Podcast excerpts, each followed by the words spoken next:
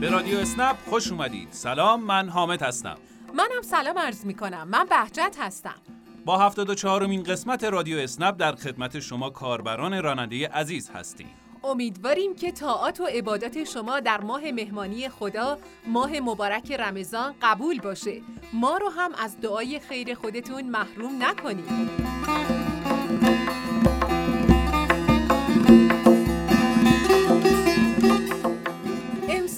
آغاز ماه رمضان به رسم باشگاه رانندگان اسنپ مسابقه جذاب مسافر مهربانی بار دیگه اجرا میشه. مسابقه مسافر مهربانی اولین بار دو سال پیش از سوی باشگاه رانندگان برگزار شد. توی این مسابقه شما کاربرای راننده عزیز قلم و کاغذی توی خودرو برای مسافرای عزیز قرار می‌دید تا این عزیزان حین سفرهای اسنپی خطی به یادگار برای شما بنویسند. متنی دلنشین، بیتی شعر، امضایی به یادگار یا حتی طرحی ساده می‌تونه محتوای شکل گرفته بر کاغذ باشه. کاربر راننده هم بعد از ثبت از این یادگاری عکس می‌گیره و با هشتگ مسافر مهربانی در اینستاگرام خودش به اشتراک می‌ذاره.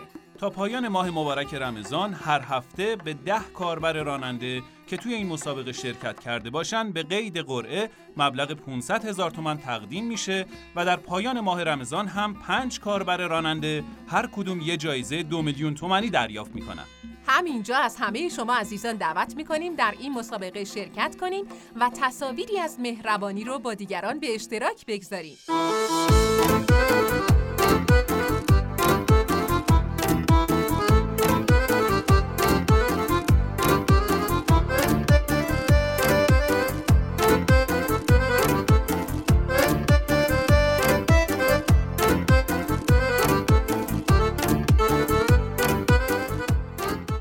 خبر خوش برای کاربرای راننده همونطور که پیش از اینم اعلام شده بود باشگاه رانندگان اسنپ در همکاری با نهادهای دولتی تسهیلات فوق‌العاده‌ای و برای دوگانه سوز کردن خودرو در نظر گرفته کاربرای راننده متقاضی می‌تونن با 70 درصد تخفیف که معادل 6 تا 6.5 میلیون تومن تخفیف میشه خودروی خودشونو برای نصب مخزن CNG معرفی کنند.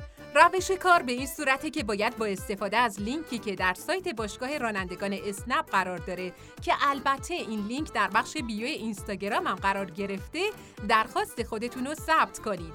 یعنی شماره اسنپیتون رو در فرم موجود وارد می‌کنید.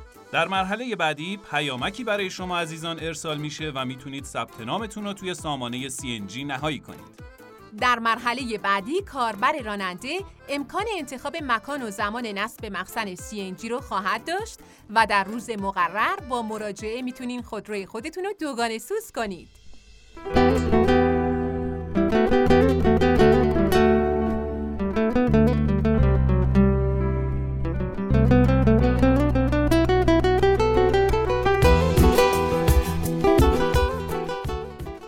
که وارد پیک چهارم کرونا در سراسر کشور شدیم، روزای حساسی از سر میگذرونیم.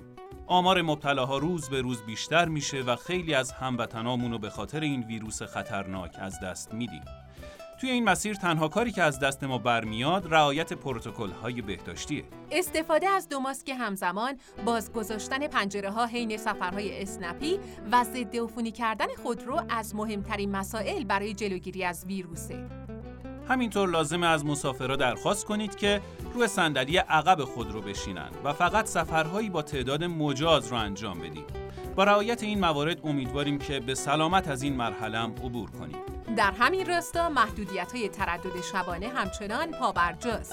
فراموش نکنین فقط کاربران راننده ای امکان تردد در ساعت 22 تا 3 بامداد رو دارن که پیش از 3 آبان 1399 در اسنپ ثبت نام کرده باشند.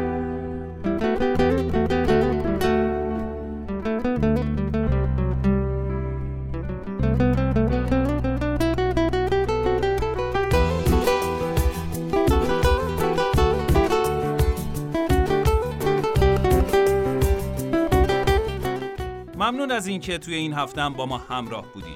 به امید قبولی نماز و روزه های شما عزیزان و سلامتی تک تک کاربران راننده و خانواده های محترمتون.